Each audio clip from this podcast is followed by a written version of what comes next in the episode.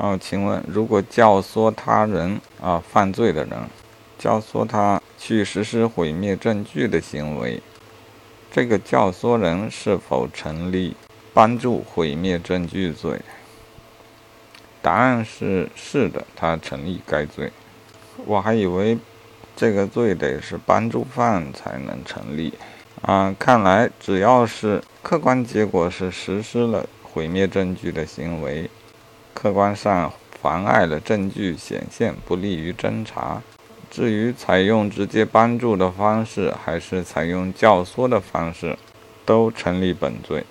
啊，当然注意一下，是教唆人成立本罪，而当事人因为欠缺期待可能性，不可能构成此罪。